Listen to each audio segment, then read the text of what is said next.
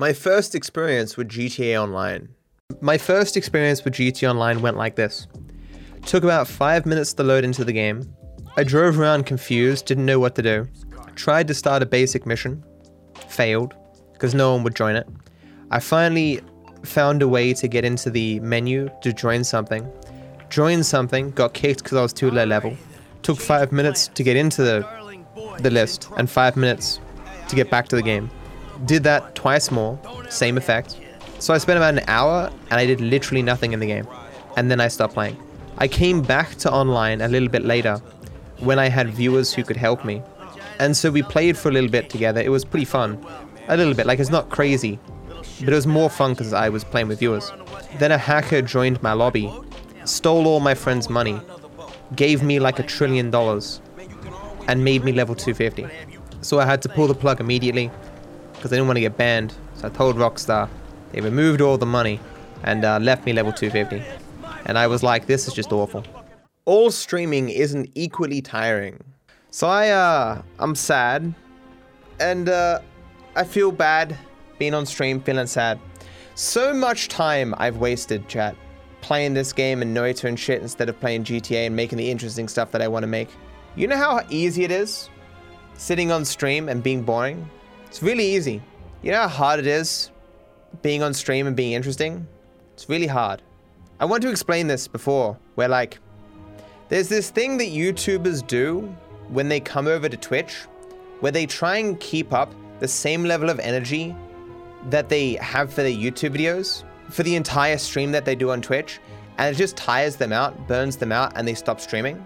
Because you notice in a YouTube video, everyone's like, hey guys, what's up? Like, you know, it's energy all the way. You know, you're explaining things in a passionate kind of way. It's the best content on YouTube.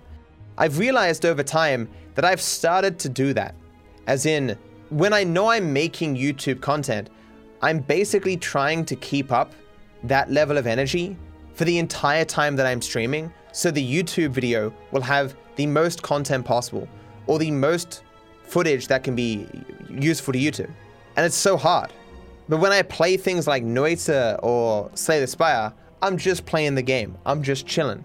And it's so much easier to do. Because I am I can be the lowest energy possible and it doesn't matter because it's probably not gonna be YouTube content, and if it is, then it can be watched by many people. I could sit here 12 hours a day and just stream Noita, but two hours of chaos is like a week's worth of energy. Because it's just two hours of constant talking and being engaged with the content. You know? This isn't boring. Yeah, but you're you're more watching for the game than me, right? Because I'm not doing anything particularly amazing. I'm just playing the game. It's just background noise, you know? Why people with bad English knowledge think Amanda was at the prologue heist. Non English speakers believe that when he says this, That is not work. I don't see you complaining on the way to the fucking bank. they think that he's talking about North Yankton and that Amanda was in North Yankton with him or whatever, like that old meme or whatever. But it's just an expression to say that she's not complaining while she's spending the money that he makes through his illicit deeds, you know? This video is sponsored by Skillshare, which is an online learning community where millions come together to explore new skills, deepen existing passions, and get lost in creativity. Members get unlimited access to thousands of inspiring classes for creative and curious people on topics including film and video, graphic design, web development, animation, and more. Classes consist of a combination of video lessons and hands on projects to fit any schedule and skill level, with feedback from a community of millions. If you want a place to start, I recommend Digital Poster Design, combining images and type for powerful visuals by Temi Coker, digital artist and illustrator. What I enjoyed about Temi's class is how he captured the full process of creating a poster, from selecting the focus, what to look for when capturing the photo, to adding the design elements in Photoshop. He does a great job at giving a quick overview of some of the more useful Photoshop tools and how to use them effectively. Temi also takes some time to experiment with other tools and effects he uses in his other works. This offers a glimpse into the range Photoshop offers without overwhelming the user. I think Temi's class would be great for anyone wanting to learn Photoshop, particularly if they were looking into digital art and graphic design. Skillshare is curated specifically for learning, meaning there are no ads and they're always launching new premium classes so you can stay focused and follow wherever your creativity takes you. The first thousand of my subscribers to click the link in the description will get a free trial of premium membership so you can explore your creativity. Thank you Skillshare for sponsoring this video. A viewer offered me a photo shoot for my dating profile. There was a guy, a viewer of mine, who offered to take pictures of me or whatever for my dating profile.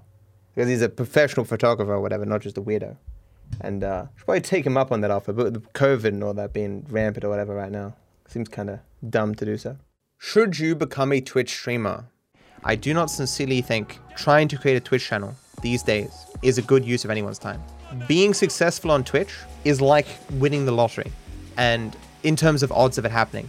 And it's always been that way, except with every passing year, the odds have become even less. If you started 10 years ago, you had quadruple, five times the chance of being successful as you do today. If you started five years ago, you maybe had double the chance. Now, it's, you know, it's such a saturated market. The tools of discoverability, while they have improved, they're still not so robust that a person just starting out can really be discovered. You need to have a really unique spot where you've got all the time in the world to throw at streaming, some very unique skill set or talents or whatever, or thing you're bringing to Twitch, or connections with people who are already established streamers. And you've got to get amazingly lucky. At no point in time in all of the history of social media have you not needed a large dose of luck to be successful. But uh, different people have put in more or less work to achieve their success along with that good luck. I would love to have the silver bullet that would be able to give other people success, but I don't have it. And I won't pretend that I have it. I won't give people false hope. Soft drink is not good for you. I tried Pepsi a few times throughout my life, and I always hated it. Yeah, I, totally understandable, Bella. I mean, I I would not, as much as it is a meme, I- would suggest to anyone do not drink soft drink. It is not good for you. If you can live your entire life without drinking soft drink, all power to you. It's addictive garbage. It's like when people say, "Oh, you know, I've never had any drugs or never done uh, like drunk any alcohol." I'm like, "Good, good for you." I wish I was the same. I mean, f- fuck the people who rub it in your face, like, "Oh, I'm so pure," and but, but just to be like, like, you ask them if they drink, and they're like, "Oh, no, I don't drink." Like, "Oh, good, that's cool." Are my parents proud of my success? Are my parents proud of my success? Uh, I don't think they understand my success. My dad has always just taken my word for it that I'm doing well. But remember that, uh, like, I barely made any money for a long time. So obviously, for a long time, my, my parents were like, "Oh, you're applying for some other jobs," or yeah, mum was always like, "Oh, you know, you got to get into this bachelor program, you know, go into this and that." And understandable, right? Because obviously, trying to stream for a living is largely a foolish endeavor. The amount of people who grow successful at it, the smallest, s- smallest fraction. Because for the longest time, I was making just enough to get by, you know. And even then, who knows where streaming's going to be in five years? Why don't I drink beer? Why don't I drink beer? Uh, beer is an acquired taste. It doesn't, in of itself, taste good. Like no one who drinks beer for the first time thinks, "Wow, this is an amazing taste." It seems more based on social conventions, and you just get kind of used to it, and then you grow to like it. I was never motivated to develop that taste, so I never did. It's also very cheap. It's a cheap way to get drunk. Bourbon's where it's at, guys. Your drink of choice is whiskey. Whiskey's definitely better than beer. I prefer bourbon over whiskey, even though they're only subtly different. The ideal length of a speed run. In general, I'm I don't find very short speedruns appealing at all. Like for me, the perfect speedrun is between one and two hours for the any percent, and like between three and four hours for the 100%. I've always said GTA 5 is a little bit too long. Like I think if GTA 5's classic percent, or even with taxis, if, if any of them were four hours long, you would have had like triple the runners who would have picked up this game over the years. The barrier to entry of six hours is really large for a lot of people. I mean, for everyone who's sane, right? Have I ever played Dungeons and Dragons? Have I ever played Dungeons and Dragons? I tried to play with my friends back in the day. I got really frustrated that they weren't focused enough to progress, and I, ke- I there was a meme where I kept wanting to talk to statues because I was convinced that there'd be a talking statue. and then we found a bag, and I thought it was a trap, so I shot it, but it was actually a rare bag of holding or some shit, and I just destroyed the bag. And people were mad at me. I just couldn't be fucked going really. I didn't super enjoy myself. But those are the two memories I have of playing. What am I most likely very wrong about? My weakest topic is uh, history, because there's so much history to know. I'm sure there are ideas I have about other countries or something, um, general perceptions that are likely false. I mean, because I'm a person who, you know, I, I assign confidences, a, a level of confidence to everything that I believe. So I guess the true answer is the things that I'm most likely wrong about are those things that I hold the least confidence in, but that I tentatively hold, tentatively hold as true. Contemplating doing a debate stream. Do I do debates?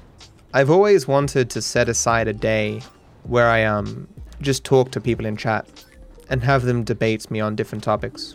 But I'm not sure it's the most productive use of my time.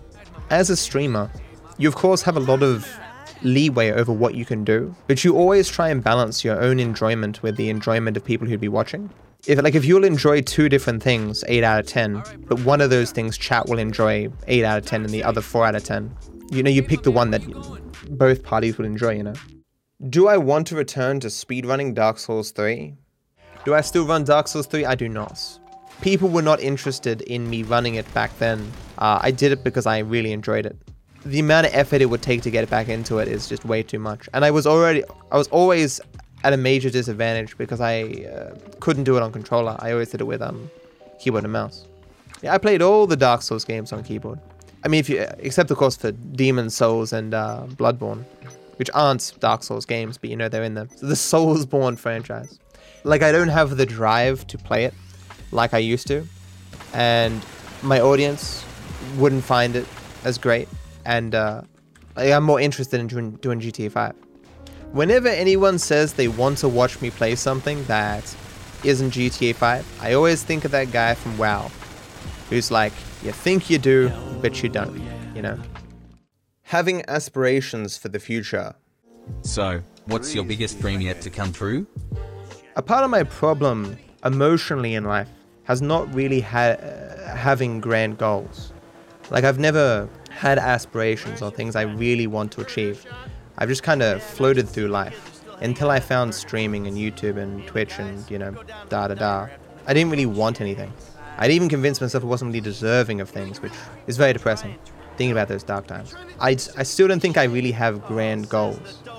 Uh, I just want to continue to grow successful, build a larger audience, and I suppose my biggest dream is just to be so secure in my circumstances that I don't have to fear that a small thing could go wrong and I'll be screwed. People who are judgmental of how others spend their time. Every once in a while, I'll get these comments where a person will be like, man, what a waste of time playing GTA 5 that long. And I'm like, look, dude, you're literally wasting your time writing fucking YouTube comments, calling other people just enjoying their lives shit. I mean, clearly, clearly you can't be very happy with what you're doing, or value your time very, very much if this is what you spend your time doing. What do you say? Like, what do they say to that? Which doesn't just make them look worse. Because if, if if you respond again, it just it just proves my point. It's like, yeah, you clearly don't use your time wisely.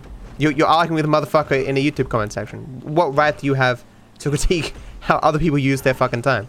And the thing that makes you bitter enough to write a comment is someone actually enjoying their life. How pathetic. It's always funny, and I love engaging these people. Because they just dig their own holes every time they respond. Because for me, any YouTube comment that I respond to is at least worth the time for me because it helps the algorithm. It helps engagement on the on the video. To be fair, I could I could be using the time to reply to other YouTube comments that are perhaps more deserving deserving, but you know, if I'm there to respond to YouTube comments, there's no skin off my back. How I choose my mods and VIPs in my Twitch chat. How do I choose my mods? Um, it's usually people who seem like nice people, people I see, feel like I can trust, people who have shown in one way or another that they care about the stream and or will help me if I need it. There are many different ways to show commitment to a stream. Sometimes it's also technical skill, like people seem to have different skills that would help me. Necessity is often a part of it, in the sense of um, uh, there'll be a day where there'll be a troll in chat, and none of my mods will be here, and so that would tell me, well, I need more mods.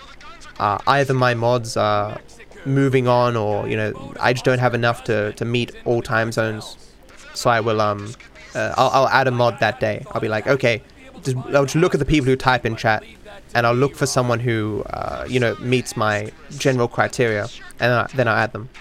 Like some people have been added as mods who've never modded before, and have been completely clueless in terms of what to do.